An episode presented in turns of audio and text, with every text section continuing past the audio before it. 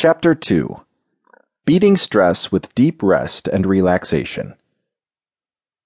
Resting is a very important aspect of stress management because this is where the body toughens its defenses against stressors and biological changes caused by surging stress hormones. Here are the best ways to do it. Get enough sleep every night. Night is the key word there, not day. Getting seven to eight hours of sleep every night is not the same with sleeping seven to eight hours during daytime. That puts those of us who work on a night shift at a disadvantage. The body follows a natural circadian rhythm. In addition, the body is also designed to enter a complete rest mode when there is minimal light. Disrupting it results in increased physical and mental stress caused by increased stress hormone secretion. In fact, Scientific studies have associated this biological process to increased breast cancer risk and weaker immune system.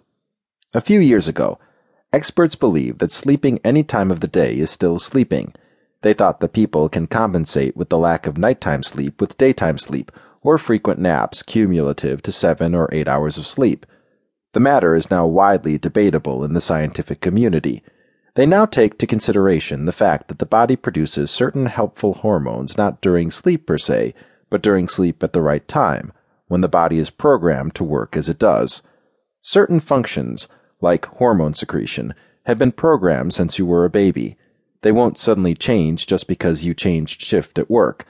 Now, if you really cannot complete that seven to eight hours of sleep at night, make sure that your room is completely dark during daytime.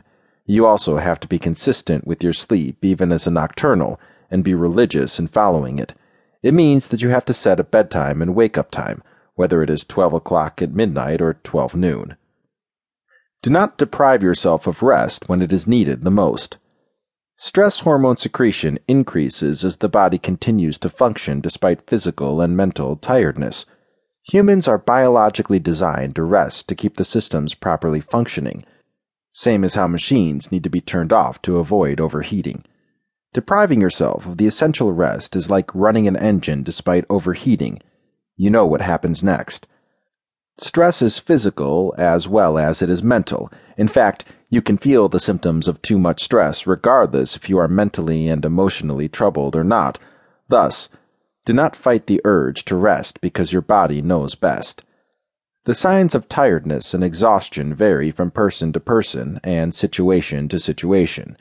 You have to be aware of your own signs for you to know when to stop, stay still, and just relax as much as you can. Some people have more pronounced emotional signs, such as grumpiness, agitation, sensitivity, and irascibleness, even for not enough reason at all. Some people have more pronounced mental signs, such as the inability to concentrate and having blank thoughts.